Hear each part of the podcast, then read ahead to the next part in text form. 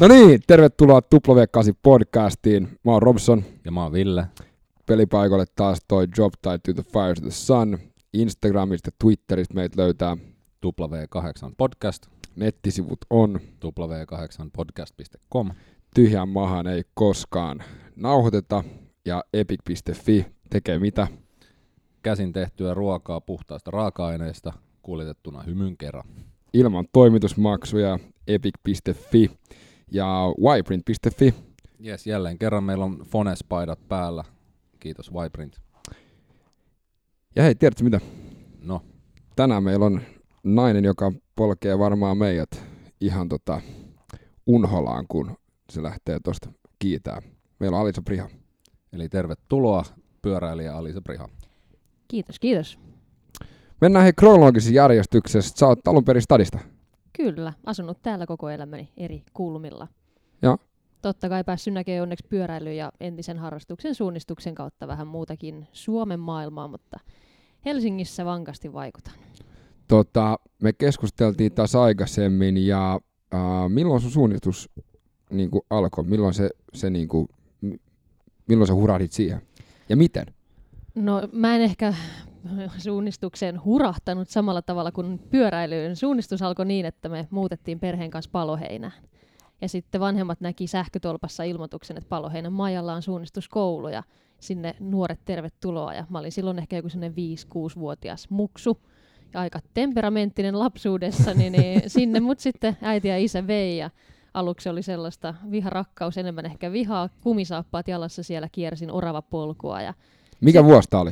Oh, mitähän se on? Se on ollut 2000-luvun alku Joo. silloin aikana. Sieltä aloitin sitten mun niin kun, suunnistusuran. Ja sitten kun löysin sieltä kivoja samanmielisiä kavereita, niin sitten alkoi tajuta, että tämä voi olla oikeasti ihan hauskaa kiinni. Ja aloin sitten suunnistaa enemmänkin ja, ja tota, siinä kilpailemaan sitten sellaisena ala-aste, yläasteikäisenä kiersin noita suunnistuskisoja ympäri Suomea ja sitten sitä kautta meni myös sit itse asiassa urheilulukioon tuohon Mäkelän rinteeseen suunnistuslinjalle Okei. tai urheilulinjalle.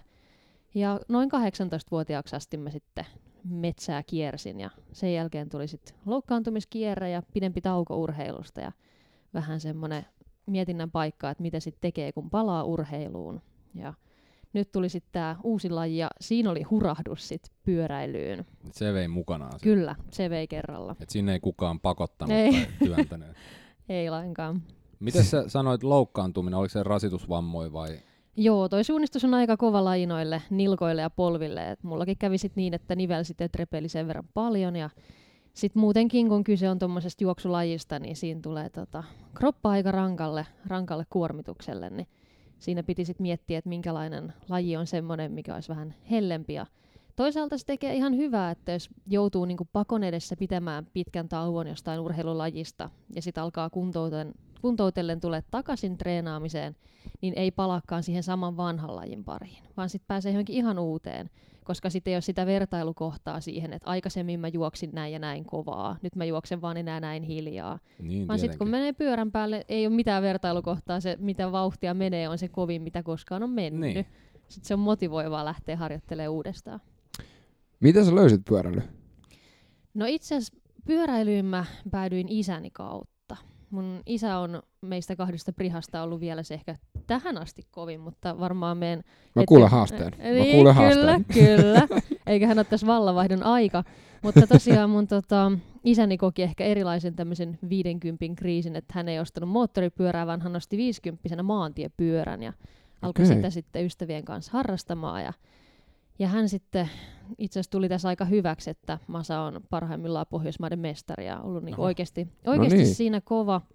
Ja sitten se oli ehkä helppo, kun Masalla oli semmoinen mulle sopiva teräsrunkoinen ihana italialainen pyörä, niin mä ajattelin, että mä lähden joskus hänen mukaansa lenkille ja sitä kautta pääsit ihan al- alkujen alkuja harjoittelemaan sitä lajia ja siinä varmaan ihan heti ekoilla lenkeillä, kun poljettiin Fajan kanssa Porvooseen, niin ihastuin siihen, että jotain lajia pystyy tekemään niin pitkään, että monta tuntia pääsee olemaan ulkona, näkee maisemia ja sitten parhaimmillaan saa sit myös sitä vauhdin tuntua.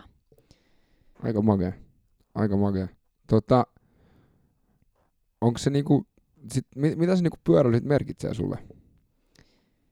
No se on, se on ehkä useampaakin asiaa. Et ehkä tärkein siinä on semmoinen vapaus. Et se liittyy sekä siihen pyöräilyyn urheiluna että pyörään muutenkin. Pyörän kanssa on niin vapaa menee mihin vaan ilman aikatauluja. Ja toisaalta se, että sit kun lähtee pyörälenkille, niin mulle itselleni se on semmoinen tosi iso henkinen breikki. Sitten jää kaikki työasiat, ihmissuhdeasiat, kaikki muu unohtuu, sitten vaan polkee keskittyy siihen. Niin se on semmoista vapautta, mä en ole mistään muusta kuin pyöräilystä juoksemisesta löytänyt. Ja sitten toisaalta se, mikä on ihan niinku tämän viimeisen hurahduksen aiheuttanut, on se että sosiaalisuus. Että täällä on niin hienoja ihmisiä. Ja sitten kun tajuaa sen, että pyöräily on oikeasti joukkuelaji, että kimpassa pystyy tekemään ihan eri juttuja, niin se on niinku se viimeinen, mikä imasee mukana. Eli tämä on ollut tota, niin kuin monimuotoinen tämä monta eri kerrosta siinä hurahtamisessa ja Joo, kyllä. Joo, ja silleen se varmaan on laji kuin laji, niin mitä enemmän siihen pääsee sisälle, niin löytää uusia puolia ja uusia tapoja tehdä sitä lajia. Ja kyllä se varmaan, mä luulen, että tosi isolle osalle ihmisistä se on tärkeää, että on niitä samanmielisiä tyyppejä, joiden kanssa myös jakaa sitä hurahdusta. Mm. Et totta. meillä, on, meillä on ihan esimerkiksi mahtavaa tässä mun toisessa seurassa, jota mä edustan, eli Finska Company, et niin me käydään joka torstai kello kuudelta Bembölestä aamulenkki ajamassa Nuuksion tie täysiä päästä päähän. Ja aina mä fiilistelen sitä, että miten voi löytyä 15 muuta hullua, jotka herää viideltä aamulla polkemaan siirtymään sinne Bemböleen. Et Se, että on niitä niinku toisiakin hurahtaneita, niin sehän on se niinku viimeinen kruunu sille hommalle. Se on, jota, se on semmoinen vahvistus, että en, jos mä oon hullu, niin kyllä nämä muutkin on. Niin kyllä, ei ole ihan yksin sen kanssa. Joo, Näin on. Että on ihan ok olla tämmöinen. Joo, juuri näin. Tota, mi, mistä niinku kipinä sytty? Mi, mi, mikä niinku oli sun, sä sanoit, että se oli lenkki sun isän kanssa, Mhm. uh, mutta mut lähtikö se niinku siitä heti vai? No varmaan mä oon myös aina tykännyt niin haastaa itseäni ja sitten mitä enemmän pyöräilystä, enemmän tajus, että tämä on sellainen laji, mikä myös sopii mun, niin kun, mun fysiikalle, mun kropalle, että on kestävyyslaji ja, ja tota, sitten kun pääsi pikkuhiljaa kehittymään, näki miten se vauhti kasvoi, pääsi siihen lajin sisälle, niin totta kai se motivoi sit, kun näkee sitä kehitystä. Et se on varmaan semmoinen, mikä sitten ruokkii sitä, että mitä, mitä nopeammin pääsee, sitä enemmän tulee se tunne, että mä haluan vielä mennä kovempaa ja pidemmälle. Ja Joo. Oliko, oliko aina sitten kilpaileminen? ei pelkästään itse asiassa kilpaileminen. Että mähän on nyt niin kuin, viime vuonna kilpailin ekaa vuotta, nyt on toinen vuosi, mutta kyllä mä pyöräilen paljon myös siis ilman mitään numerolappua rinnassa. Mulla on totta kai nämä kaikki Garminit ja tällaiset, jotka laskee niin kuin nopeudet ja watit ja muut, mutta tykkään pyöräillä myös ilman mittareita. Ja ihan siis sellaista... Hetkinen. Ei, Saako tätä sanoa ääneen? Joo, onhan se totta, että jos sitä ei ole Stravassa, niin sitä ei tapahtunut, mutta sen takia mä tykkään välillä käydä salapyöräilemässä. Ja... Sen takia Ihan. Stravassa on ne privaattinappulat. Niin, ja joo, kyllä. joo, ja siis mulla niinku noi tota, kisa, kisaseuran kaverit välillä naureskeleekin sitä, että kun mä tykkään ajaa välillä myös tällaisia 24H-ajoja, jotka tavallaan vähän sotkee kyllä sit sitä rytmiä kesken kisakauden, kun siitä toipuu sit niin valvomisesta ja pitkästä rasituksesta aika pitkään. Mutta mulle ne on tärkeitä myös, että ei ole pelkästään sitä, että joka viikonloppu kilpailu, vaan sitten joskus mä voin käydä ajamassa jonkun tällaisen yön yli pyöräilyn, ihan vaan semmoista hidasta etenemistä minä ja yksin peurojen kanssa Uudellamaalla. Ja sekin on niin mahtavaa. Et se on itse asiassa pyöräilyn ihan niinku parhaita puolia, että se ei ole vaan sitä kisaamista, No vaan sitä voi tehdä, on joo. aiemmatkin vieraat sanonut, että kun me kysyttiin, että mitä jos tämä ura ei olisikaan lähtenyt näin lentoon, mm. Mm. niin ne oli sillä että ei, että mä pelasin, että sattu nyt vaan niin kuin, olen niin hyvä, mutta mm. Mm, pohjimmillaan sitä teki siitä fiiliksessä sitä. joo, Että, kyllä. Ja kyllä mä näen, että elämäntilanteet muuttuu, että tällä hetkellä mä kilpailen. Mä en tiedä pari vuoden päästä, että kisaaks me silloin, mutta kyllä mä näen, että mä pyöräilen aina. Että se ei tule loppumaan. tarve päästä paikasta A paikkaan. Niin, kyllä, kyllä. Aika makea. Tota, mikä oli se eka kilpailu sitten? No ihan mun ensimmäinen kisa oli pari vuotta sitten tämmöinen perinteinen Simo Kiselievskin muistoajo. Se on tämmöinen kevätklassikko Turussa. Ja se on semmoinen, että jos haluaa aloittaa kilpauransa tosi masokistisesti, niin sinne vaan. Se on kymmenen kilsan luuppia mennään, ja neljän kilsan luuppia kymmenen kertaa ja yksi iso mäki, jonka pääsee kymmenen kertaa rykimään ylös. Ja se oli itse asiassa hauska. Mä olin silloin vielä totta kai paljon huonommassa fyysisessä kunnossa kuin nykyään. Ja siitä pääjoukon matkasta tipahdin varmaan kolmannen kierroksen jälkeen. Mä millään pysynyt siinä mukana. Mutta sitten tämän kisan jälkeen, kun mä sitten yksin kihnutin siellä vesisateessa maaliin, niin mut tultiin kysyä, että silloin mä en tuntenut vielä näitä ihmisiä, mutta he tuli puhumaan mulle, että et, sulla on niin hyvä meno, magee, magee fiilis tossa, että tuutko meidän seuraan ajaa. Ja se oli tämä Reactor Stanga Racingin Heidi, joka silloin muhun niinku otti yhteyttä. Tämä on mun nykyinen, nykyinen kilpaseura, tämä Stanga Racing. Ja se kertoo myös meidän niinku fiiliksestä, että mut bongattiin sieltä, kun mä olin yksin tipahtanut pääjoukosta. Pus, Aika kova. Pu, joo, puskin siellä maaliin. Ja se, tota, se on meidän niinku nykyisen kisaseuran myös sellainen mun mielestä niinku ydinajatus, että me ajetaan kovaa, mutta tärkein siellä on se semmoinen niinku tekemisen fiilis ja meininki. Että totta kai tasoeroja löytyy, mutta kaikki tekee oman parhaansa. Ja...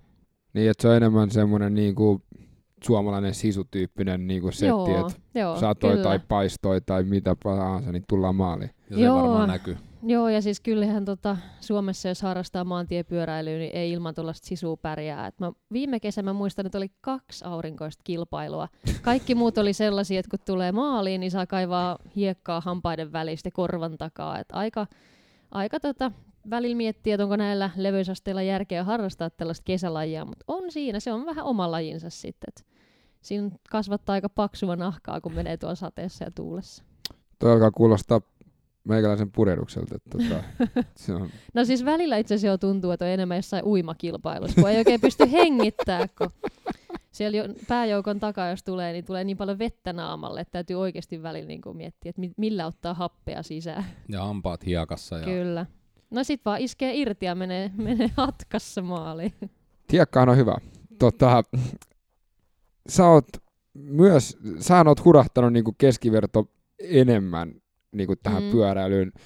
Sä oot myös työn puolesta kohta niinku siirtymässä tuohon, niinku, Joo, kyllä. kerro siitä vähän. Joo, no siis tähän mennessä mä oon tosiaan opiskellut tota, suunnittelu- ja kaupunkimaantiedettä ja nyt sitten tässä kuun vaihteessa aloitan työt tuolla Espoon kaupungilla ja tuun suunnittelemaan niin kuin kevyen liikenteen infran hankintoja ja parannuksia tässä niin kuin pidemmällä aikavälillä, että miten niitä kannattaisi priorisoida, että saataisiin reitit kuntoon. Ja tulee olemaan kyllä tosi mielenkiintoista tavallaan semmoinen työ, missä ehkä pystyy käyttämään myös tätä vapaa-ajan niin kuin osaamista onhan se kuitenkin aika tärkeää, että suunnittelijalla on joku käry siitä, että mitä hän suunnittelee. Et pyöräteitä ei tekisi joku sellainen, joka siellä ei sitten pyöräile. Vaikka Välillä kyllä- ihmetelty. Niin, mä olin just Mm, sanoa, että välillä kyllä. on ihmetelty kyllä. Mm. Sehän tarkoittaa sitä, että kohta saat palkkaa siitä, että sä pyöräilet. No joo, joku meillä totesikin, että onko Salis meidän ensimmäinen ammattipyöräilijä näin niin kuin periaatteessa. Et niin, Joo, joo, joo, joo, joo. Ihan loistavaa. Kyllä. Miten sitten tota, tää niin kun, äh, kun sulla on tämä työtausta, niin miten sitten Helsinki ja Espoo ja näin, niin miten me verrataan esimerkiksi muihin kaupunkeihin niin kuin Euroopassa? Niin kuin, onko meillä, tiedätkö, onko sulla semmoista tietoa? Niin kuin, ollaanko me kärjessä vai ollaanko me... Mm, me ollaan aika eri tilanteessa, jos ajattelee siis niin kuin infran kannalta. Okay. Et esimerkiksi Helsingissä on ihan hirveän paljon pyöräteitä noin niin kuin kilometrimäärällisesti, mutta siinä on ehkä vähän ongelma se, että ne on pikkasen epäloogisia, että ne on vähän väärässä paikassa ja vähän vääränlaisia. Ja sinänsä se, että jos meillä on niin kuin kilsamäärällisesti paljon kelviä, niin ei se yksin hyödytä ketään. Et se olisi se, että olisi kunnon reitit, jotka olisi niin kuin toimivia, ja nimenomaan se, että ei menisi siellä kävelijöiden keskellä, niin eihän niin kuin jossain Köpiksessä ja Amsterdamissa on paljon vähemmän kevyen liikenteen väyliä kuin Helsingissä, mutta ne on vaan suunniteltu toimivammin. Ja nämä on totta kai siis sellaisia asioita, jotka muuttuu kauhean hitaasti ajassa. Et, et se on vaikea suunnitella, mutta kyllähän nytkin näin on kuullut, että Espooseenkin on tämmöistä baanaa, baanaa suunnitteille, niin kuin tahtotila on parantaa näitä. Et se vaan vaatii kärsivällisyyttä ja ymmärrystä ja toisaalta myös ehkä sitä, että massat kasvaa. Et mitä enemmän pyöräilijöitä tulee, niin sitä enemmän myös opitaan sitä, että miten, miten liikennekulttuuri toimii. Onkohan toi kaupunkipyörän leviäminen Espooseen ja sitten nämä, eikö aika paljon bussilinjoikin muutettu, nyt on metron Joo. takia, niin onkohan ne sellaiset liityntälinjat tai sellaiset, niin no, tai lähinnä otetaanko pyörä siihen käyttöön?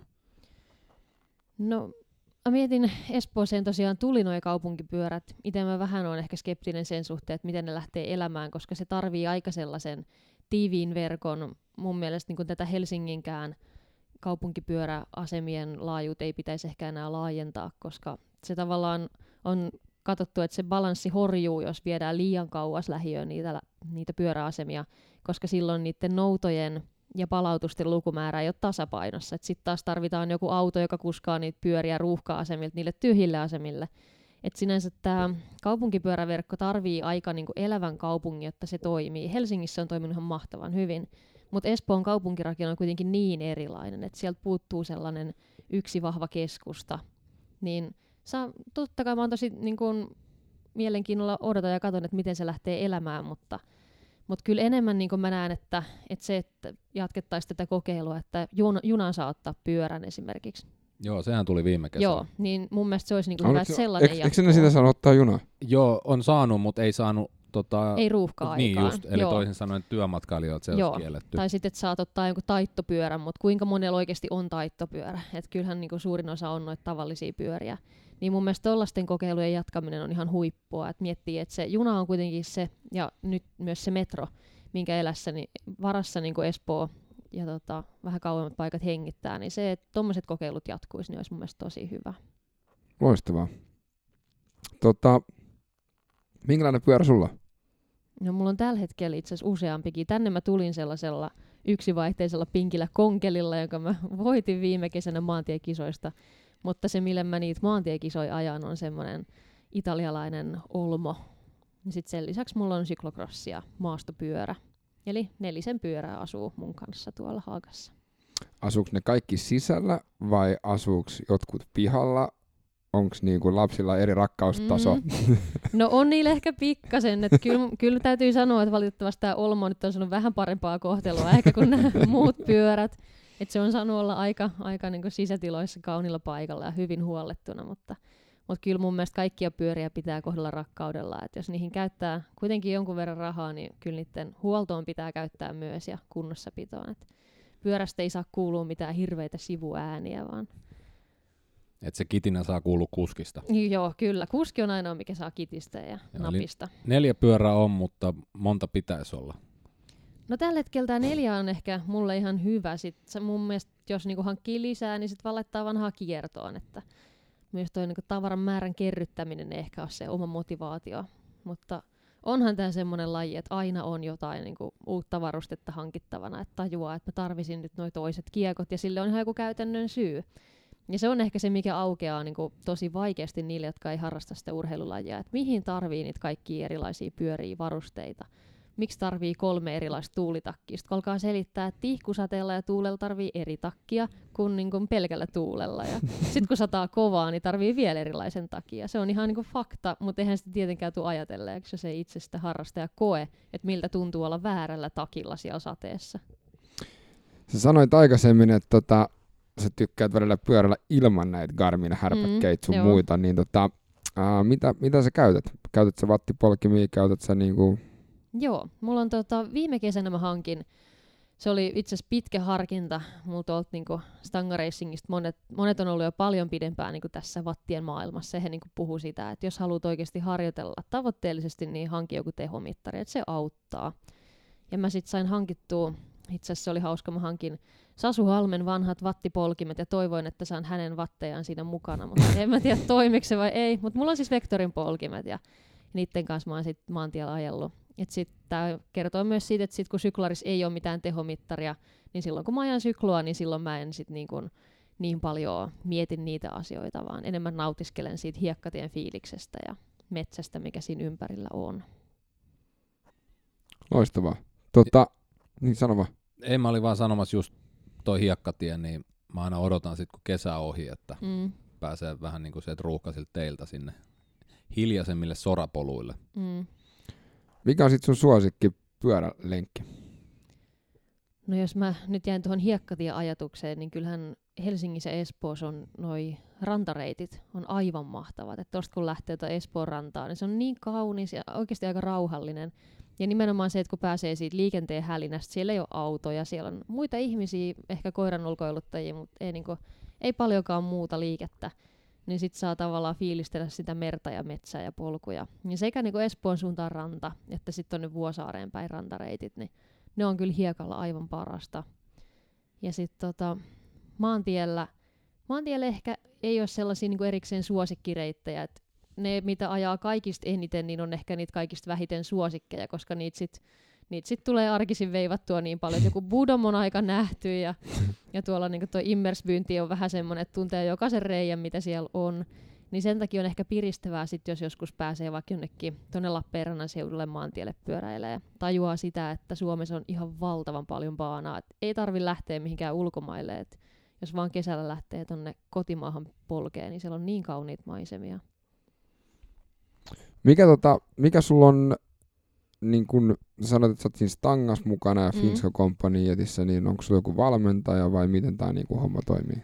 No tähän saakka ei ole ollut. Et tähän saakka tämä on toiminut yllättävän hyvin silleen, että on niin sillä omalla osaamisella, mitä on sieltä niin kuin suunnistuspuolelta. Se on kuitenkin kestävyyslaji, niin siihen pätee aika niin kuin samat, samat lainalaisuudet kuin mitä tähän niin kuin kestävyyspyöräilyyn, urheiluun. Niin tähän mennessä mä oon mennyt niin kuin omalla osaamisella, ja sitten totta kai hyödyttää se, että, että oman seuran sisällä, kummankin seuran sisällä on ihan hirveän paljon tietoa. Et sitten jos pohdituttaa joku tämmöinen, että et miten mun kannattaisi valmistautua kisaan, että mitä, mitä te teette kisaviikolla, niin sitten me jutellaan tosi aktiivisesti ja vaihdetaan ajatuksia ja, ja se on niinku sitä kautta saa myös ammentaa sitä muiden, muiden kokemusta. Jotkut on kuitenkin kisannut tosi paljon enemmän vuosissa, niin he myös tietää, että mikä ehkä toimii ja mikä ei. Et tähän saakka menty ilman valmentajaa, mutta kyllä se nyt totta kai itsekin miettii, että jossain vaiheessa siitä voisi olla apua, että joku vähän sanoo, että miten ajankäyttö olisi järkevää. Ehkä kun tulee tämä ajankäytöllinen muutos, että menee tuohon työelämään, niin se... Niin Va- al- al- niin. alkaa elää niin, kuin niin sanotut oikeat Oi, elämät. niin normaali elämä. Joo, Sitä kyllähän, kovaa elämää, mistä palkkaa Kyllä. tulee. Ja... Kyllä. Ei, kyllähän se nyt on ollut luksusta tässä, kun mä oon ollut yliopistolla, että on mahdollisuus tehdä tuollaisia pitkiä PK-lenkkejä arkipäivänä ja semmoinen ehkä ei enää sitten tulevaisuudessa on mahdollista, mutta sitten tulee omanlaisensa hienoudet, kuten vapaat viikonloput. Niin, ellei se ole sitten siinä tota, tutkivan niin kuin, Niin, setissä, joo. että sanoi, että hei, hetkinen, Joo. että nyt niin kuin kasista neljää mun pitää tutkia tämä Mm. reitti. Kyllä mulle itse asiassa sanottiin, että, tai kysyttiin työhaastattelussa, että onko ongelma, että jos tarvii käydä tekemässä kenttätöitä. Joo, ei ole. Ei, ongelmaa. Mä voin vaikka aloittaa semmoisella kenttäviikolla. Sä oot sieltä valamassa asfalttia Joo. pyörätielle. Jep. Tota, mitä, mi, mi, mikä, niinku, mi, mikä sulla olisi semmoinen neuvo aloittelijalle pyöräilijälle? Niin kuin nyt kun sulla on karttunut aika monta vuotta Mm. kuitenkin tätä kokemusta, niin mikä olisi semmoinen niinku do's and don'ts niin sanotusti? No ehkä se, että moni aloittaa kuitenkin aika itekseen ja tota, pyöräilee nyt ensimmäisiä lenkkejä yksin. Niin se, että jos löytää vähän jotain porukkaa ympärille, niin avautuu ihan eri maailma. Et pääkaupunkiseudulla on kuitenkin aika paljon tuollaisia kimppalenkkejä, niin kannattaa rohkeasti lähteä, koska sitten tavallaan tajuaa sen, että mikä etu siinä on, kun saa mennä porukassa. Että niin kun aluksi miettii itsekin jotain sadan kilsan lenkkiä, että onpa tosi pitkä. No totta kai se on pitkä, jos joudut itse puhkoa tuulta sen sata kilsaa. Mutta sitten jos sulla on vaikka 20 15 ihmistä siinä mukana, niin se muuttuu ihan kokonaan. Et tavallaan se, että kannattaa, kannattaa etsiä niitä ihmisiä, joiden kanssa niin kun tehdä tätä hommaa toisaalta.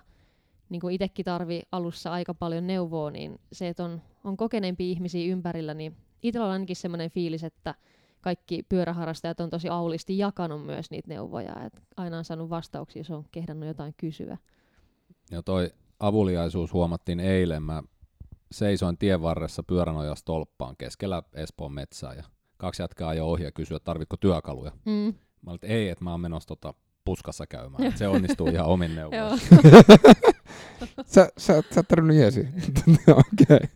Tota, tää, tää Stanga Racing, onko se, siinä on miehiä ja naisia mukana? Joo, kyllä. Et meillä on tota, sekä miesten tiimi että sit viime vuodesta eteenpäin oli naisten tiimi. Teillä on hienot paidat. No meillä on, kyllä mä niinku sillä voin ylpeänä sanoa, että mä kuulun kahteen seuraan, joilla on Suomen hienoimmat ajoasut, sekä niinku Stanga Racing että toi Finska Company. Et niin ylpeästi kannan näitä jerseytä.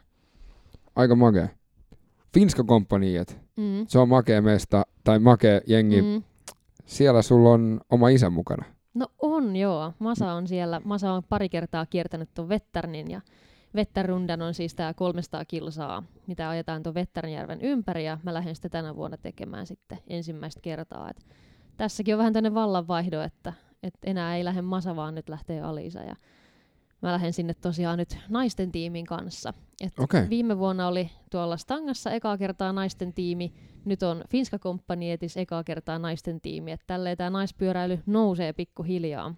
Meillä on 12 mimmiä lähes polkea sitä 300 kilsan pätkää ja tavoite ajaa se yhdeksään tuntiin tarkoittaa semmoista noin kolmea neljää keskaria ja Oho. kaksi kahden minuutin pysähdystä pitää oppia käyttämään minuutit hyödyksi tässä. Hetkinen, et, yhdeksän tunnin aikana kaksi kahden Ky- minuutin pysyä. Kyllä, joo. Se on vähän niin kuin työelämässä. joo koko, koko päivä toimistossa. niin sä oot yksityisyrittäjä, niinhän se oli jo. niin. Tota, ähm, Okei, okay. mit, just. Kaksi kahden minuutin pysäystä. Me itse asiassa just keskusteltiin siitä eilen, että, että on aika tiukka aikataulu just tuolla Vettern Ruotsissa, kun, Mm. kun sehän ei ole mikään lyhyt lenkki. niin.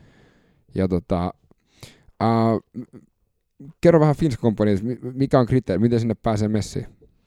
No meillä on ihan siis semmoinen, että hakemuksen kautta. Ja tota, sitten toi puheenjohtaja ja hallitus katsoo hakemukset läpi ja miettii, että jos on semmoista aineesta, että otetaan mukaan, niin sit käydään yhdessä lenkillä. Ja, ja tota, meillä on ihan ympäri Suomea, Suomea polkijoita mukana, että se on myös hienoa, että meillä on Turusta ja Vaasasta ja ympäri ämpäri, että löytyy, löytyy edustusta. Aika paljon naisia on onneksi pääkaupunkiseudulta, helpottaa tuota harjoittelua totta kai, että kun asutaan lähellä toisiamme.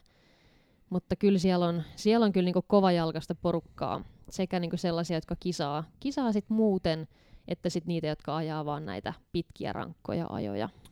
Mitä te olette talven aikana tehnyt? Teillä on ollut ainakin Stravasta päätellen treenejä, Joo, ja ne on ollut ihan niin kuin FK-järkkäämiä. Että Joo, kyllä. Keskenään? Meillä oli tota, viime kesänä itse asiassa, pitää pohjustaa tämä niinku viime kesästä tämä talvi, koska meillä on tämä torstai-aamutreeni, jota alettiin viime, viime kesän lopulla polkea tämä Le Peloton. Eli aina niinku torstai-aamuisin kello kuudelta Bempöölestä täysiä. Ja sitten se, se niinku otti tosi hyvin tulta alleen. Ja sitten syksyllä, kun kelit alkoi viilennä ja alkoi olla aika pimeä, niin mä itse mietin, että onpa tosi harmi, että nyt nämä niinku viikoittaiset treenit loppuu. Ja sitten ehdotin tälle, tälle meidän puheenjohtajalle Juhanille, että et olisiko hyvä juttu, että jos mä ottaisin tästä kopin ja lähtisin ohjaa viikoittaisia sisätreenejä.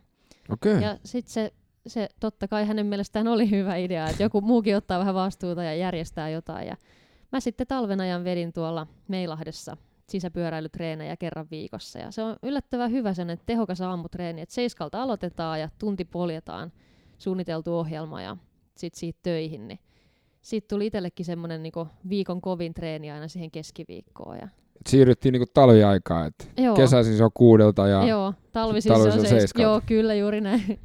Tästä se kun- on, niin. joo. San, joo, so, sorry. Ei kun mä sitä mietin, että se on niinku seuratoiminnan kannaltakin tosi kiva, että se ei katkee talveksi se yhdessä ajaminen, että et kyllähän niinku kesällä on kimppalenkkejä niin paljon kuin vaan jaksaa, jaksaa polkea, mutta sitten mun mielestä se on hyvä, että myös talvikaudella nähdään toisiamme ja pidetään yhteyttä. Et totta kai jokainen voisi omalla trainerilla polkea parvekkeella tai kellarissa ne samat treenit, mutta siis kyllä mä oon, mä oon huomannut sen, että sit, sit jos siellä on polkemassa samassa salissa muita seurakavereita ja näkee, miten ne kärsii, niin mulla tulee vielä 10 wattia lisää siihen mun omaan tekemiseen. Et niin se vaan menee. Joo, jaettu kärsimys on tupla ilo. Kyllä. Nyt tota, mut, mut tässä täs niinku katsoo Finsk Companyetin nettisivuja, mm. Niin täällä, täällä hirveästi naisia ainakaan nettisivujen mukana mukana. Et, Oo, se voi johtua siitä, että meillä on vissiin some vastaava aika kiireinen. Eiköhän tässä ole tota, vastuunvaihdon paikka. Mä luulen, että jos päästävät minut sinne näppäimistön taakse, niin saadaan niitä päivitettyä niitä naistenkin profiilikuvia sinne sivuille. Käykää muuten katsomassa se tota, fk.fi on hienot sivut. meillä Nämä ja- oikeasti, nämä, nämä on ihan Joo, sika mageet, mageet tota, ja, ja, ja, tässä on nyt sit vinkki, tota, jos, jos teidän puheenjohtaja Juhan Fagerud tätä kuuntelee, niin tota, nyt, nyt no, et, tota, ei, nämä on oikeasti, nämä on sika mageet, ja pakko Joo, sanoa, että kun me sanottiin siitä, sanoit, että kaksi näteimmät paidat, tota, niin, niin nämä on kyllä aika mageet nämäkin paidat. Joo, ja tota, mulle se on ainakin myös semmoinen niin iso juttu, että totta kai niin kuin pitää olla semmoinen seura, jonka takana tahtoo seistä ja jonka Mm. paidassa tahtoo oikeasti esiintyä. Et pitää olla semmoinen, että sitä kantaa niin kuin ylpeydellä sekä sitä seuran niin kuin arvomaailmaa että sit sitä visuaalista ilmettä. Et Eli kyllä et se on liiku iso... Festiinan paidoissa. No en kyllä enää. Kyllä se on, siitä tulee, siitäkin tulee sitten se niinku muutama vatti lisää, kun tietää näyttävänsä hyvältä. Tässä, tässä on aika magea, koska, koska fk.fin sivuillakin on tämmöinen kuin The Rules, ja tässä Mm, mennään tämän niin kuin Kyllä. The Velominaatti-sääntöjen mukana. Ja kerro, kerro siitä vähän semmoiselle, joka ei pyöräile, mikä on, kaikki tietää ehkä Illuminaatti, Mm, mutta Velominaatti joo. kuulostaa, Joo, se on siis tämmöinen, tota, on olemassa ihan erikseen niin tämmöinen sääntökirja, johon on listattu näitä tällaisia prinsiippejä siitä, että mikä olisi niin kuin suotavaa niin kuin varusteiden suhteen ja ajamisen suhteen. Et siellä on sekä tähän tällaiseen, että do your time in the wind, että et mene sinne vaan peesailemaan ja sitten tota, jotkut säännöt siellä on ehkä niin kuin vielä enemmän itselle tärkeämpiä kuin toiset. Jo, esimerkiksi tämmöinen, että no saaks tässä sanoa mitä sanoja, harden the beep up. harden the fuck up. harden Taas, the fuck taas, up. saa, joo, taas saa kyllä tota, Kyllä. anteeksi äiti. Mi- mitä, niinku, mitä tarvii oikeasti tuossa lajissa. Et, et se, on, tota, se on ihan hauska tämmöinen, pitää ottaa tietenkin leikkimielellä, että et ne säännöt on ehkä tehty myös sellaiselle pyöräilijälle, joka asuu jossain pikkasen lämpimämmässä maassa kuin Suomessa. Et Suomessa ei ehkä ole ihan mahdollista aina mennä ilman sellaista satulalaukkoa, jossa sulla on tavarat, kun tarvii vähän vaihtotakkia ja hanskaa ja muuta. Mutta kyllä sanotaan, että jos noita sääntöjä noudattaa, niin sit näyttää hyvältä ja on myös luultavasti pidetty porukassa. Eikä saa sitä leimaa, että sä oot niin sanottu jackass. Tässä on Niin, ö, sääntö joo. numero 43, don't be a jackass. Niin, kyllä. And if you must be, absolutely must be a jackass, be a funny jackass. Joo, siis mun täytyy tästä sanoa itse asiassa, kun yksi sääntöhän on tämä, että, että nämä säärikarvat ajellaan. Joo. Niin kyllä mä huomasin siis, viime kesän mä oikein nauratti, kun tota, maantiekauden jälkeen matkustin bussissa, ja mun vieressä istui ihan siis joku tuntematon mies, jolla oli bermudat päällä. Joo. Ja sitten mä katsoin, että ei herra jumala, miehillähän on karvat jalassa. E, Siinä vaiheessa mä tajusin, että mulla on ehkä ollut pieni sellainen pyöräilykupla ympärillä. Niin, Hetkinen. joo, kyllä. Joo, joo. Siinä, on, siinä on kyllä sit elätty syvässä niinku On kuplassa. tode, todella. Tai itse asiassa tämä uh, sääntö yhdeksän, if you're out riding in bad weather, it means you're a badass, period. Mm. Se on- tää- se on tää tärkeä kirjoittaa sääntö. vaan, että if Joo. you're riding in Finland. Joo, joo, kyllä, tää, mä ajattelin joo. just sanoa, että tämä on ehkä vähän niinku tämmönen, tota, joo. Joo, ja mä itse asiassa just laitoin tota, tonne some ja Instagramiin yhden valokuvan silleen, että nyt oli niinku kesäjersi päällä. Sitten tämä mun ystävä, joka Sveitsissä asuu, vaan kommentoi siihen, että ei tämä ole mikään niinku summer is here, kun sulla on noin irtohihat ja irtolahkeet päällä. Mä sanoin, että on, tämä on Suomen kesä. Että, Joo, se on lyhyt, mm, mutta vähäluminen. niin, kyllä. Niillä mennään mitä on. Ja toisaalta onneksi on sitten toi syklokrossi, koska sehän on semmoinen, että mitä enemmän kuraa ja rospuuttoa, niin sitä parempi. Et sehän on oikeasti semmoinen pyöräilyn alalaji, mikä on oikein Suomeen tehty. Ja se on, se on tosi kiva, että se syklokross-kausihan alkaa tuossa niinku syksyllä. Sitten kun maantiekausi on loppu. Ja crossin idea on se, että siinä on niinku lyhyempi rata, vähän semmoista niinku, ei ihan maastopyöräilyä, vähän helpompaa, että niinku hiekkatietä ja pieniä polkuja. Ja tota, mennään tunti täysiä semmoista lyhyempää rataa. Ja mä ajoin viime syksynä ekaa kertaa ikinä itse tällaista, tällaista tota, crossikisaa ja se on ihan kauhean hauskaa. Ja se on myös niin kuin yleisöystävällistä, että kun maantiellä se on se, että jos menet katsomaan sen, niin näet sen saattoajon alussa, kolme tuntia pitää odottaa ja sitten jotkut tulee maaliin.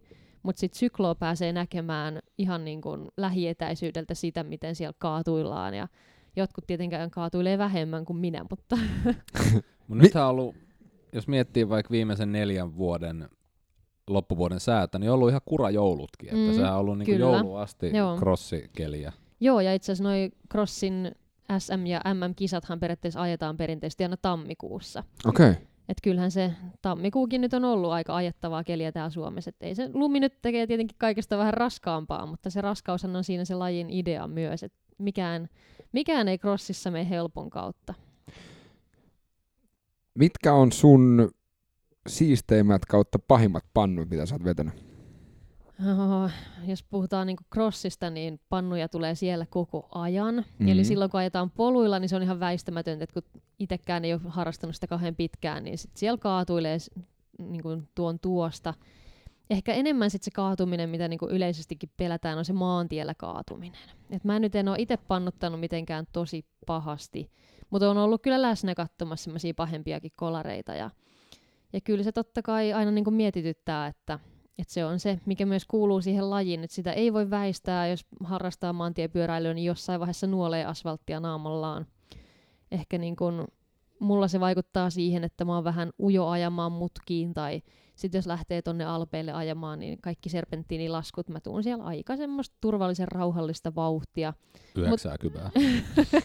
Mutta mut onneksi Suomessa ei häviä kisoja alamäessä koskaan. Mm.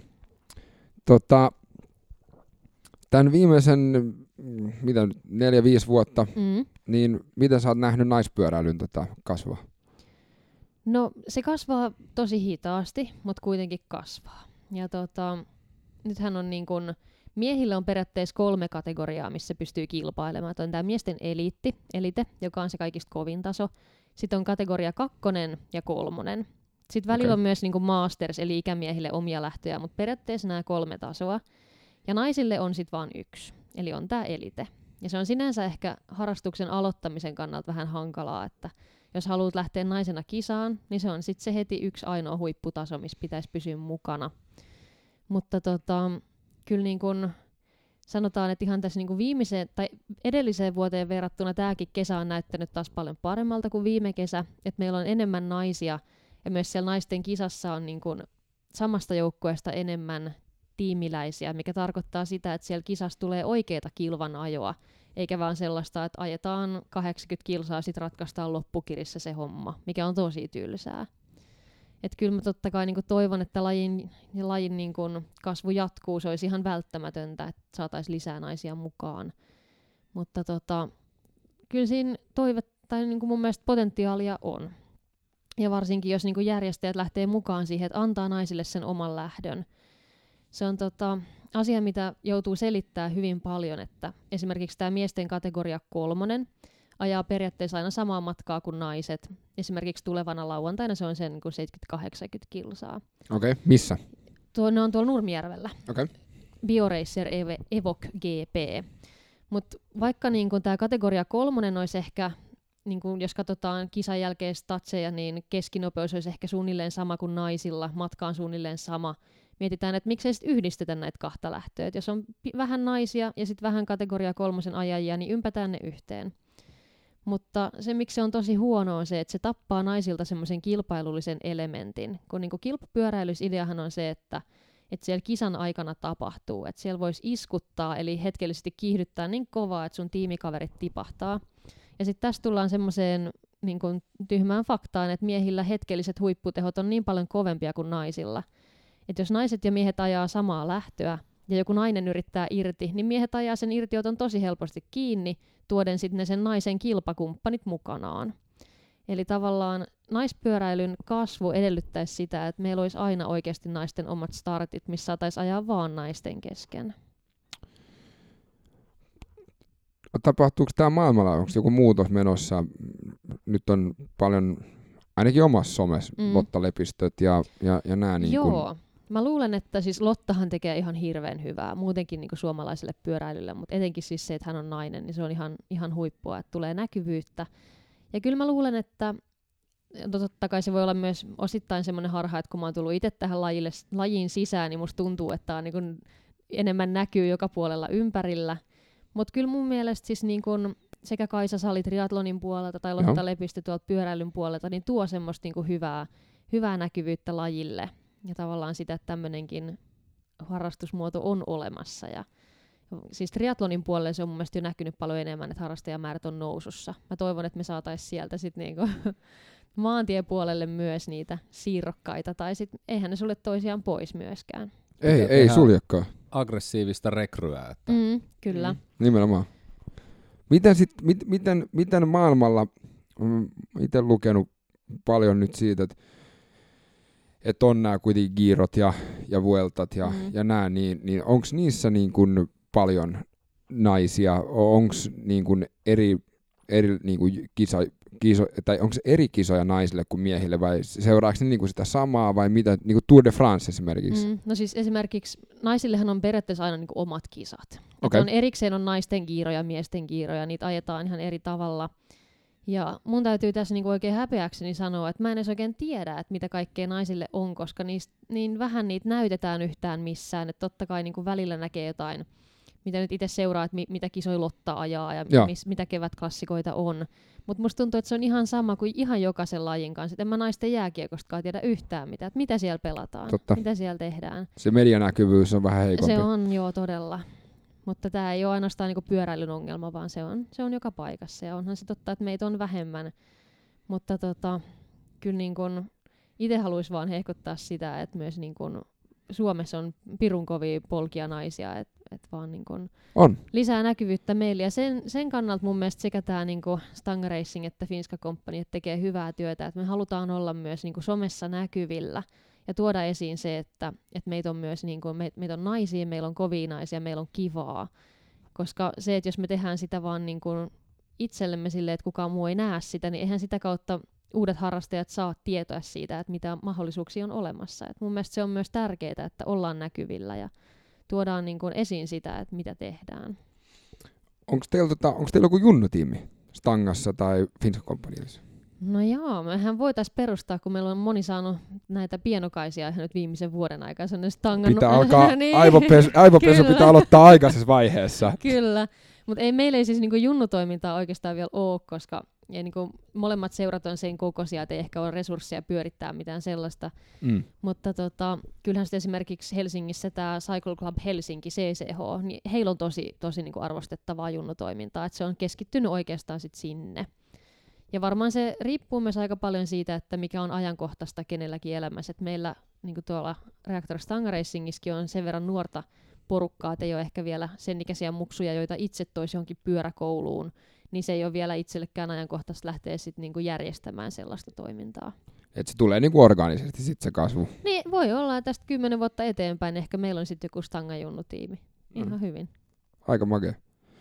Tota, eli periaatteessa niin kun jos nuori tyttö haluaisi lähteä pyörälle, Mm. niin se löytyy kuitenkin. Cycle Club Helsinki ja Joo, kyllä. Ja tota, periaatteessa mä nyt ehkä on tässä sillain hassu esimerkki, kun mäkin tavallaan löysin tämän lajin niin kuin oman isäni kautta. Mutta sinänsä mun mielestä ei pitäisi olla siis sillai, niin kuin kriteeri, että jotta pääset lajiin sisään, niin oma vanhempasi harrastaa samaa lajia. Yes. Koska tämä on, tää on tosi monissa lajissa, se oli ihan sama suunnistuksen piirissä, minkä pääsi näkemään. Että se kulkee niin kuin sukupolvi sukupolvelta. Ja se on mun mielestä vähän sellainen ongelma, että jos ainoa keino niin kuin päästä porukoihin on se, että sulla on oma vanhempi, joka näyttää, että minne mennään ja mitä tehdään, niin se rajaa harrastajapiiriä aika pieneen. Että totta kai niin kun CCH on niin kun siitä hatunnosto heille, että mun mielestä heillä on semmoista toimintaa, että sinne voisi niin kun tulla junnujakin, jotka, joiden omat vanhemmat ei pyöräile tai tiedä siitä paljoakaan. Onko pyöräily kumminkin niin sanottu välineurheilua?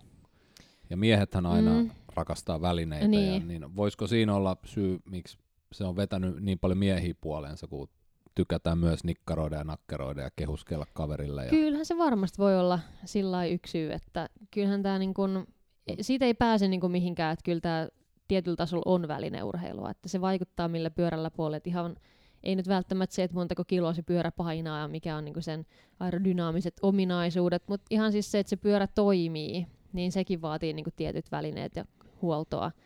Mutta itse niin kun, silti mä fiilistelen kaikista eniten sitä, että et ei se ole välttämättä sit kaikista kallein pyörä, jolla ne kisat voitetaan. Et mä, oon, olin niin fiiliksissä, kun viime vuonnakin pari tuommoista tosi arvostettua isoa pyöräkisaa voitettiin esimerkiksi teräsrunkosella pyörällä tai sitten ihan tavallisella okay. alumiinisella pyörällä. Ja sitten ne on kuitenkin sellaisia, jotka näyttää, että sitten kun oikeasti on jalkaa, niin ei se niinku pyörä ole se, millä ne voitot tulee. mikä on sun unelmapyörä? Jos mä saisin ihan vapaasti valita minkä tahansa, niin mä päivittäisin mun italialaisen Olmon, italialaisen Colnagoon. Ne on, ne on kauniita ajattomia pyöriä. Mä oon ehkä, se varmaan tulee sieltä, kun mä oon muutenkin niin kuin hyvin, hyvin Italia-naisia. Mulla on niin kuin sinne semmoinen vahva tunneside, niin sit se, että on niin kuin kampan osasarja ja italialainen pyörä, niin tuntuu hyvältä. Mut Bianchi ei sit puhuta. No ei jännästi. Bianchiin mulla ei ollut ikinä mitään semmoista samanlaista. Mä en osaa perustella näitä. Ne on niitä mutuja, mitkä Mm, joo, tulee. joo, ei, se- ei Joo, mä, mä vaan ajan, mulla tuli heti mieleen, kun sanoit italialainen, niin, niin, tota, italialaisilla yleensä Ferrari ja, niin ja näin tota, on. On ne Cipollini. Bianchitkin, joo, kyllä. itse Joo. kävin Marko Pantaanin mausoleumissa, se, se nyt kutsutaan museoksi, mutta se oli enemmän kyllä mausoleumi, niin, tota, Joo. niin, niin siellä tota, hyvä.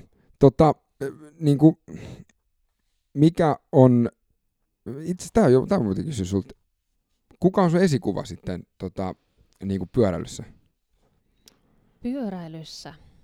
Tota, tämä on jotenkin tosi sinänsä niin hölmöä ehkä sanoa näin, mutta mun, mun oma isä.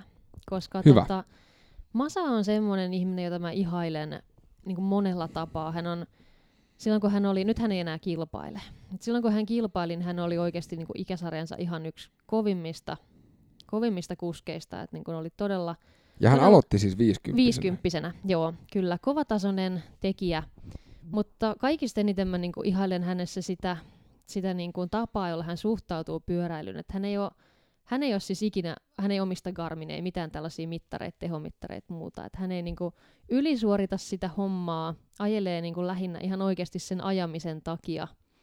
Ja se, että tämä on tämmöinen ikuinen juttu, että jos nainen lähtee miehen kanssa PK-lenkille, niin yleensä sit se on aina sitä, että nainen ei saa ajaa PKta, kun se mies haluaa ajaa vähän kovempaa. Niin Masa on, niin kun, se on koskaan ei ole mennyt PK-lenkillä silleen, että mulla olisi ollut liian korkeat sykkeet. Että tavallaan mä arvostan sitä, että, että hän niin kun ajattelee aina muita.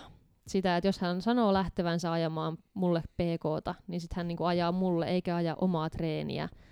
Ja samalla tavalla, niin kun, jos ollaan niin kun kauhealla kelillä, niin hän tulee puhkoa tuulta ja tekee, tekee niinku semmoista arvokasta hiljasta työtä, ottamatta siitä niinku liikaa krediittiä sit itselleen. Et sen takia hänestä on tullut mulle sellainen niinku luotto, luottomies. Aika makea.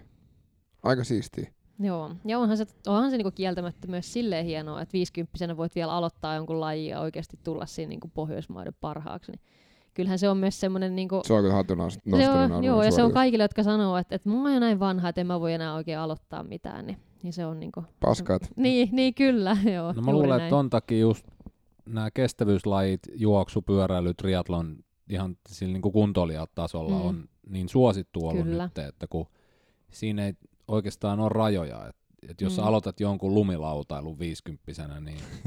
tai, Kehitys ei ole ehkä niin, joo. niin, Sä et Si- ehkä mene siihen silmin Big nähtävää. Air-kisaan ihan heti. niin Mm. sanotaan, että se, siinä voi tulla fysiikka vastaan, mutta Näin tuossa on. kestävyyspuolella niin se, se on se sitkeys, joka siellä Näin kantaa. on. Ja nimenomaan semmoista niin sitkeät pitkää tekemistä pystyy jauhaa vuosista riippumatta tosi, tosi kovaa ja pitkälle. Totta kai ne huipputehot katoaa jossain vaiheessa, mutta Mutta se Ne- tekemisen niin. fiilis ja niin, kyllä. Monihan myös valittaa sitä, että ne ei ole kunnossa. Että oliko sun isä sitten Mm. jossain rapakunnossa vai miksi se aloitti vai niin kuin...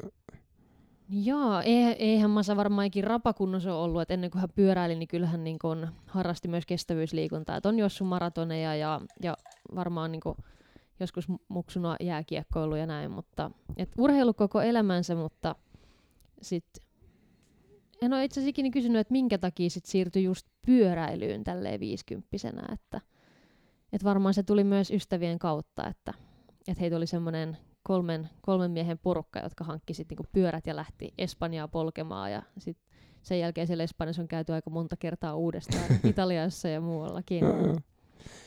Hei tota, mikä olisi niinku se sun unelma, mitä sä haluaisit täyttää niinku pyöräilyssä? No tämmöinen niin kun lyhyen tähtäimen unelma on totta kai toi meidän Vetterunda-projekti, että kun me ollaan siihen, siihen asetettu itsellemme se tavoite aika yhdeksän tuntia, niin mun unelma on se, että, että me päästään sen tavoiteajan alle ja että saa niin kun itse tehtyä siellä tiimille töitä. Se, että niin kun, se, olisi, se olisi tosi hieno juttu, että meidän niin kun naistiimi saisi pelattua yhteen ja, ja täyteen sen tavoitteen, mikä on asetettu. Että se on, sitä kohti mennään. Ja se pitkän tähtäimen.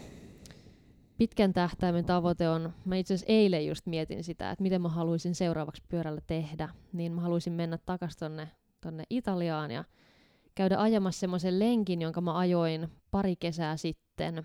Ja siitä on jäänyt muistikuva, että se on mun elämäni rankin lenkki. Ajettiin ensin ylös toi, toi Morttirollon nousu ja sen jälkeen Gavian nousu. Ja sen Gavian huipulla mä olin niin yössä, että mä- hyvä kun pysyin pyörän päällä.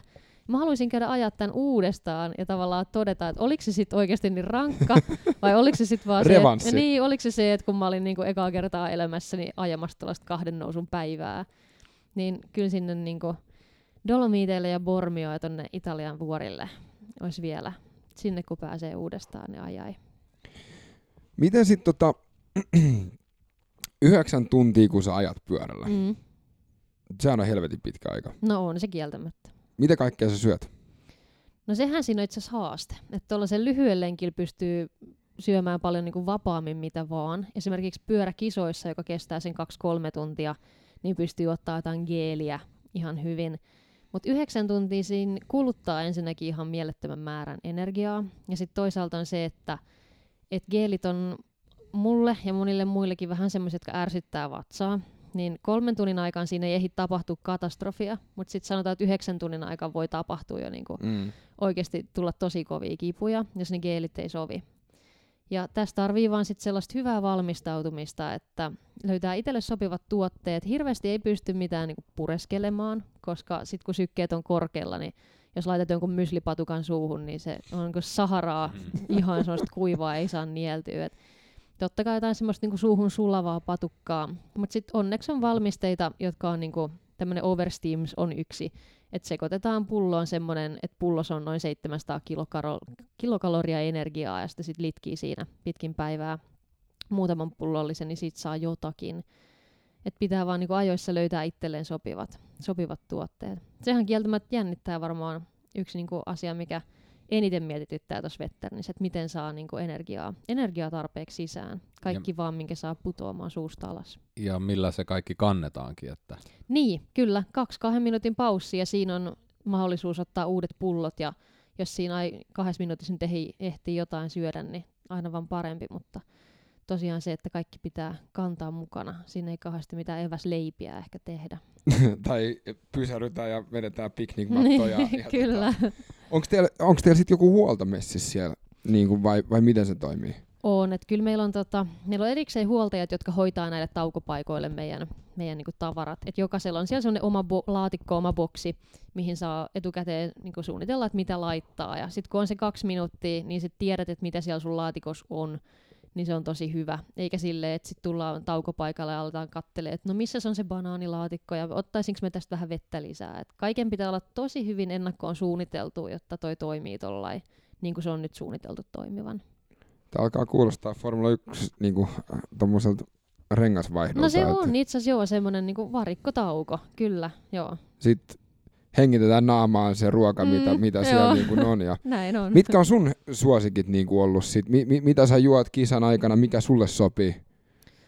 Tota, mulle hyvin huonosti sopii niinku urheilujuomat tai muut, niin mä sit yleensä sekoittelen niitä jotain semmoista niinku sokeripitoista mehua, joka sitten jännästi tippuukin vähän paremmin kuin ihan pelkkä vesi. Ja sitten sinne pikkasen suolaa, suolaa sekaan, niin sitten se imeytyykin ehkä vähän paremmin. Ja sitten totta kai niinku, täytyy myöntää, että kaikista nautollis, nautinnollisinta on se, että jos ei ole kisassa, vaan on se kahvipullatauko, niin sit ai korvapuustin kun saa, niin sitten jaksaa polkea.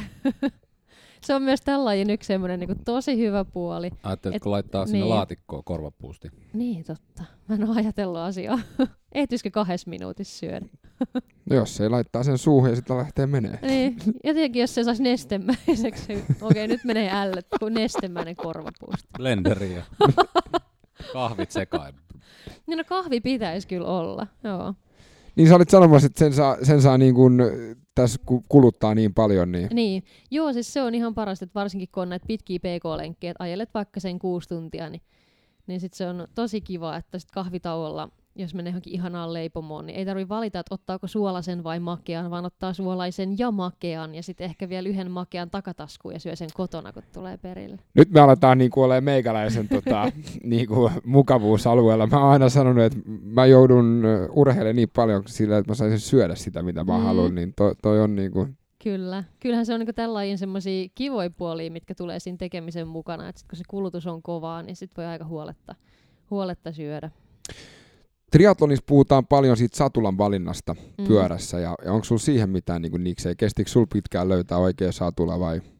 Tota, no se on, mä itse ajattelen, että se ei ole pelkästään se satula, vaan se on koko muu niin ajoasento ja miten siinä on. Et monille esimerkiksi se, että jos ei ole tarpeeksi vahva keskikroppa, joka pystyisi kannattelemaan sitä asentoa, niin sitten se paino tulee vähän eri tavalla sinne niin kuin tonne istuiluiden vakaroiden päälle. Mutta kyllähän se valitettavasti vaan on semmoinen, että jokaisen täytyy löytää se semmoinen, mikä istuu tonne omaan takalistoon. Et mulla ei ole onneksi ollut mitään niinku semmoisia kantapäin kautta kokemuksia satuloista, että olisi jotenkin löytänyt itselleen sopimattoman tai sopivan. Ja kyllä siinä myös sit niinku, toisaalta se, että älä hylkää satulaa ekan lenkin jälkeen. että se eka lenkki saattaa aina tuntua vähän kurjalta, mutta voi olla, että sit siihen tottuu ja oppii. Et kyllä kannattaa semmoinen niinku pitkä kunnon lenkki antaa ja vielä toinenkin. Niin kyllä se niin on, että se ihminen taipuu siihen pyörään mm. helpommin kuin se. Niin, niin, kyllä. Me- Mennät sä, että hiilikuitu ei taivu. Ei sitä saa muokattua itse. Kyllä mä itse asiassa tota, mä näin, mä näen tosi paljon siis pyöräilyaiheisia unia. Mä en tiedä, tää tulee niinku, Loistavaa. joo, koko mun elämään tää, niin mä näin kerran semmoista niinku painajaista tosta Vetternistä, että meillä oli tota, tämmönen gynekologinen tarkastus tämän Vetternin jälkeen ja sitten mulla oli niin pahasti nivuset hiertänyt, että se gynekologi joutui kutsua apuvoimia paikalle. Että se on, en mä tiedä, minkä satula mulla sitten siellä Vetternissä oli ollut, mutta siis kauhistuttaa. Toivottavasti ei ollut ennen unia. Toi kuulostaa kyllä silleen, kuin olisi ollut joku puusatula tai joku No tämmönen. siis todella, että onko siellä jotain tikkuja pystyssä sisäreisissä vai mitä tapahtuu. Joo, en tiedä. Mutta toi on, toi on oikeasti niinku semmoinen, että et, et, et moni, monihan kituu niinku just spinningissä esimerkiksi. Mm. Ja, ja sit luullaan, että mitä paksumpi pyöräilyhousu, niin sitä parempi. parempi. Ja Mm. eihän se, niinku se pyöräilyhousu ei sitä korjaa, vaan se on kyllä niin, se satula. Kyllä. Joo, kyllä sillä housulla on tosi iso merkitys, mutta kyllä se satula on yksi niinku tärkeimmistä, tärkeimmistä välineistä, mitä pitää olla kunnossa. Et, et siihen kannattaa, sit kun löytää itselleen hyvän, niin pitää, pitää sit myös siitä kiinni. Ja, ja niin kun, mä oon joutunut huomaamaan sen, että se ei välttämättä ole sit valitettavasti se kaikista kevyin ja kaunein satula, mikä sopii itselle. Et sit vaan pitää todeta, että tämä nyt painaa tämän näin ja näin monta kymmentä grammaa enemmän, mutta, mutta kyllä niistä grammoista sit kiittää siinä 200 kilsan kohdalla. Mm, kyllä. Tota, 24 tunnin kilpailu. Mm. Miksi? Mun täytyy korjata, että ei ole kilpailu. Oliko se Mä ratareisi? Ratareittä mä en ole ikinä ajanut. Mä oon kaksi kertaa elämässä ajanut tämmöisen 24 tunnin ajon. Ja tota, ensimmäinen kerta oli siis tämmöinen brevetti. Tai itse asiassa se oli, se oli niinku fletche, että me ajettiin neljän hengen joukkueena Helsingistä Jyväskylään. Okei. Okay. Ja se me mentiin, tota, ei tietenkään ihan suorinta tietä, siitä ei tulisi ihan niin pitkää, mutta se oli sellainen 460 kilometriä. Lähettiin aamuysiltä ja sitten oltiin siellä Jyväskylässä perillä siinä aamukasin aikaa. Ja se oli siis kaksi kesää sitten, kun mä ajoin tämän. Ja sitten viime kesä mä ajoin ensimmäistä kertaa elämässäni yksin tällaisen 24 tunnin ajon. Se oli semmoinen tota, Rando Älläri tapahtuma, missä oli rastipisteitä ympäri uutta maata. Ja sitten sai itse suunnitella reitin, että kuinka paljon haluaa ajaa, minne haluaa mennä. Käytettävissä 24 tuntia. Ja se oli tota, todella makea viikonloppu. Oli ennustettu ihan hirveätä keliä, ihan kaatosadetta ja oli todella kova tuuli. Monet sanoi mulle, että ei ole mitään järkeä, että älä lähde, että on ihan itsemurha. Ja Mä ajattelin, että kyllä totta kai mä lähden. Että mä vaan pakkaan tarpeeksi vaihtovaatetta ja sitten semmoisen, mikä se on semmoinen pelastuspeitto, mihin voi sitten kääriytyä. Avaruus- Joo, Avaruuspeitto, avaruuspeitto joo. oli mukana. Ja se oli tosi makea sitten, kun mä lähdin tuosta tota, polkea tonne, tonne Hankoon päin siihen myötätuuleen mä en ole ikinä ollut niin nopeasti karjaalla. Mitä silloin, siinä sai niinku sen alkuhuuman. Totta kai sit yöllä, kun lähti se reitti kartaa takaisin Helsinkiin kohti ja se tuuli kääntyi vastaiseksi, niin sitten ehkä niinku se huuma olikin sit jo ohi ja alkoi kihnuttaa yksin sitä vastatuulta. Mutta mut kyllä se oli, niinku, se oli viikko juhannuksen jälkeen. Ja se oli taas sit niitä erilaisia pyöräilykokemuksia, että se on niin hieno tunne ajaa läpi sen yön, kun joskus siinä kello yhden kahden aikaa tulee hämärä, sitä kestää noin tunnin kaksi, kun tarvii oikeasti valoa. Ja sitten tajuaa, että ei vitsi, aurinko nousee taas. Että tämä ei ole niinku todellista, että taas on valosaa. Ja sitten saa kokea sen yön ja aamun. Ja sitten niitä tosiaan peuroja menee siellä ihan, siis paljon enemmän peuroja kuin autoja tai saati sit ihmisiä missään ollenkaan. Niin Aika makea. se, se on todella hieno kokemus. Että kyllä niin kun, totta kai siitä palautuminen on sit haastavaa, kun joutuu niin kun valvoa sen vuorokauden ja sitten vielä polkee siinä koko ajan eteenpäin, mutta, mutta kyllä niin kun suosittelee, että joku tommonen yön yli pyöräily kannattaa joskus kokea. No Joku porukka on tässä muutaman vuoden ajan järkännyt sellaista yöpyöräilyä Hankoa Mm. Kuninkaan tietä pitkin. Ja mä oon aina ollut sitä mieltä, että mä menen siihen mukaan, mutta sit Mm. se on aina ollut, se on ollut joku perjantai-lauantai välinen yö ja sitten se ei ole just sopinutkaan. Mutta Mm. Ollut jotain baarissa jotain hyvää tarjolla. muita kiireitä. Vittuille. Mutta tota, jo, se on just se yötön yö silloin. Mm, joo. Ja kyllä niin tuossa juhannuksen tien on ollut niin kuin kaikista mahtavimmat yöt. Ja sitten ehkä siinä on se, että kun on myös niin, niin hiljasta, niin rauhallista. Ja, Joo. ja se on varmaan niin se, minkä takia tämä pyöräily sopii mulle lajina tosi hyvin, että kun saa, saa olla niin siellä luonnon keskellä, niin se vielä korostuu tuossa, että sitten kun polkee aikaisin aamulla tai, tai yöllä, niin sit se on vielä ihan eri tasolla se rauhallisuus ja luonnonläheisyys. Se on kyllä totta, kun menee lenkillä niin kuin kesä, heinäkuussa, niin, niin kuin, ei sillä ole väliä, että onko kello 10 Mm. aamulla vai illalla, ja, ja tota, se, on, se on kyllä aika makea. Miten sitten, kun sä sanoit, että se eka setti oli neljän hengen porukassa, niin Mm. alkoiko siinä olla aika väsynyttä läppää niin kuin No tunti, siis, tunti 12 jälkeen vai? Kieltämättä se menee ehkä silleen, että eka on, niin kun, eka on tosi hyvä fiilis ja hyvää läppää.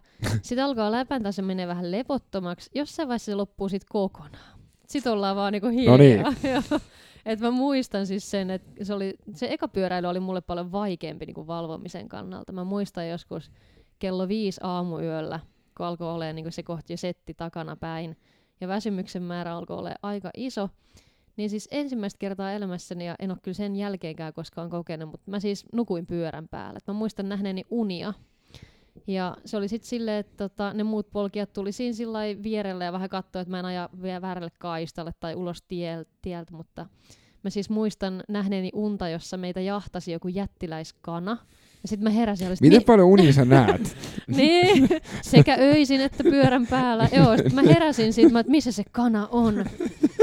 Ne ihmetteli, että nyt se on kyllä niinku sekasin. Mutta oli ihan hauska kokemus. Eli pyöräily on niin helppoa, että osaat vaikka unissa. No niin.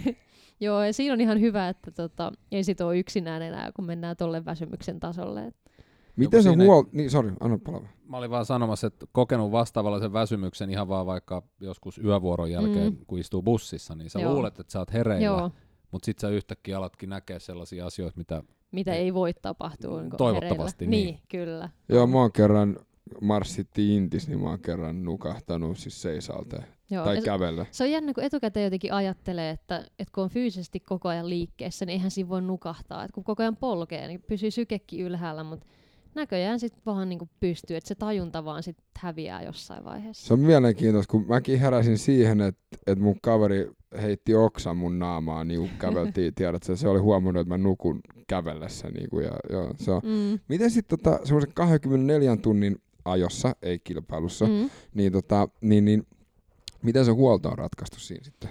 No siellä se huolto on sanotaan paljon nautinnollisempaa. Et sit, sit voi oikeasti niinku syödä, syödä ja pitää taukoja. Et noin molemmat, mitä mä oon tehnyt, on silleen, että pitää sit ihan niinku kunnon pausseja ja, ja tota, se voi ottaa niinku niin sanotusti oikeana ravintona sen ravinnon. Niin aivan. Ja siinähän on niin kun, periaatteessa, jos kolmosen 24 tuntia ajaa, niin kaikki kuuluu mitä syö. Että sitten vaan niin kun, mitä tekee mieli, mikä maistuu, niin koittaa saada syötyä. Ja sitten toisaalta, kun siinä myös se pyöräilyn aikainen vauhti on niin paljon hitaampaa, niin myös niin kun ajaessa pystyy sit syömään jotain, jotain patukkaa tai ottaa jotain juomaa. Se on sit vähän eri homma kuin siellä Vetternissä, missä syke on korkealla, missä ei pysty ravitsemaan itseään samalla tavalla. Mikä on keskisyke sitten sillä vetterinillä? Joo. Tuo on paha kysymys. Kyllä mä luulen, että se menee aika lähelle semmoista niinku VK-kynnystä, että se on enemmän semmoinen vauhtikestävyyssuoritus. Taas sitten kun ajattelee näitä niinku koko päivän ajoja, niin silloin se on ihan puhdasta PKta, mm. että sitten sit mennään todella niinku ala Miten sitten joku energiajuoma, onko ne, onks ne semmosia, onko ne niinku sulle hyviä, meneekö siitä niinku sekaisin vai? No kofeiinitabletteja mä oon käyttänyt. En kyllä ole huomannut, että onko ne vaikuttanut mitenkään, mutta ei kai niistä haittaakaan ole ollut. Mutta tota, No yleensä, jos niissä ei ollut Niin. mitään haittaa. Niin, niin, niin, sitä mä oon ajatellut, että kyllä sitten sit ne toimii ihan hyvin. Ja kyllähän kofeiini on semmoinen, että jos esimerkiksi kisan aikana ottaa geelejä, niin yleensä mäkin otan sit pari geeliä, missä on vähän kofeiinia. Niin. Ja mä oon huomannut, että ne siellä niin loppupäässä tuntuu jeesaavan. Joo. Että jos on vaikka viisi tuntia mennyt ja sitten ottaa Mm, kofeiinigeeli, Joo. niin se oikeasti avaa silmät. kyllä, Pistää töpselin seinään, niin se on kyllä. Ja On se varsinkin- toisaalta myös se, että se geelin maku yleensä ja se geelin tymäkkää rakenne myös niin kuin avaa silmät, että se toimii myös silleen herättäjänä. No, mun kaveri katsoi, kun meni ekan geelin kerran ja mä Mm. mm. meinasin oksentaa. Ja Joo. sanoi, että mit, mitä sä duunaa? Mä sanoin, mä syön. Joo, jep. Mitä sit pyörällä on sulle opettanut?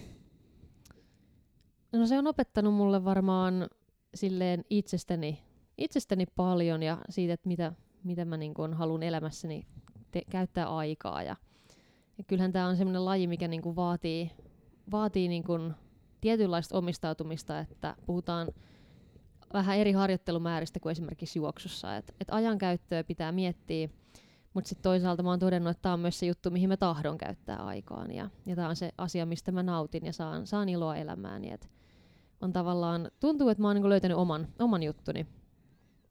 Loistavaa.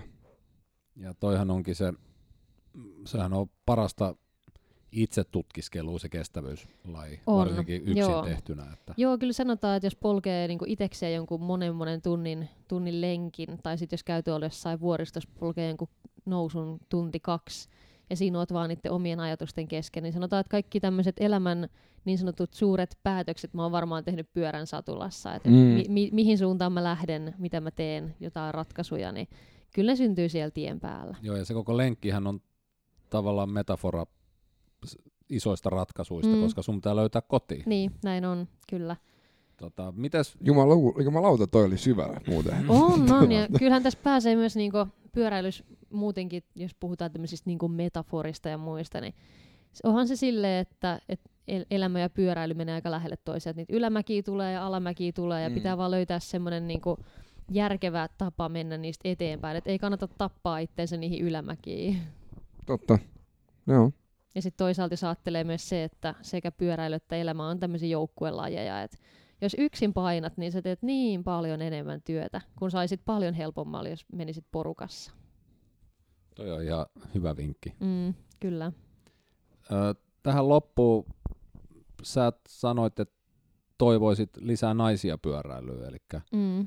varmaan haluat lähettää terveiset sinne Joo, kuulijoille, että kyllä. Ja siis ihan sitä, että, että niinku rohkeasti voi ottaa yhteyttä, että mä aina sanon, että laittakaa ihan oikeasti vaikka niinku jotain viestiä somen kautta tai muuta, että me aina halutaan, halutaan niinku ottaa uusia tyyppejä mukaan. Ja meillä on tulossa siis tämmöisiä naisten lenkkejä, mitä järjestetään seuraavaan itse asiassa äitien päivänä on Stangan, Stangan naisten lenkki.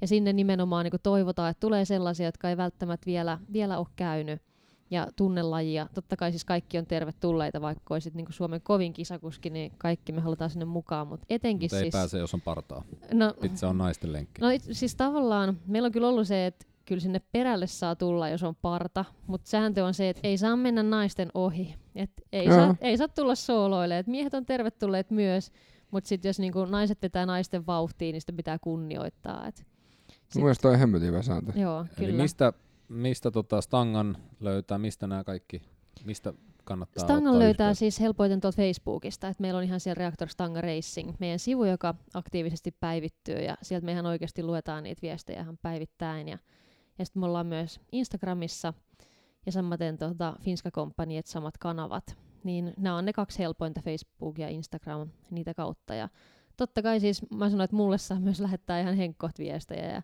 No, niitä on aina niin mukava, mukava tulla. Viime kesänä tuli yksi tämmöinen yhteydenotto, että hei, että teidän meininki näyttää tosi kivalta ja nyt tämä Mimmi ajaa meidän tiimissä. Ja nä- näin, ne, näin ne syntyy Loistavaa. ja tapahtuu. Mikä Kyllä. on sun käyttäjätunnus tuota, Instagramissa esimerkiksi? Aliisa alaviiva priha. Niin. Me Ja- laitetaan nämä kaikki linkit kyllä, niin porukka Mahtavaa. tätäkin kautta löytää. Ja Kyllä. Kiitos. Kiitos teille. meillä on ollut tänne mukava reipas, mitä tuossa on mennyt reilu tunti puhua pyöräilystä, niin Joo. se aika lentää, kun puhuu kivoista asioista. ja aurinkoinen viikonloppu Mm. tiedossa, niin mitäs meinasit tehdä? No enköhän mä polje pyörää. Joo, okei, okay, sä tykkäät pyöräillä. niin joo, kyllä, yllättäen. Joo, mutta hei, kiitos, kiitos paljon, tää oli kiva Kiitos. sessio. Kyllä. Tota, meit löytää taas Instagramista ja Twitteristä, W8 Podcast, nettisivut w8podcast.com. ja mitä Epic tekee. Käsin tehtyä ruokaa puhtaista raaka-aineista kuulitettuna hymyn kerran ilman toimitusmaksuja. epic.fi. Ja meidät pihalle taas vie Job Tide Through the Fires the Sun. Kiitos. Kiitos. Kiitos.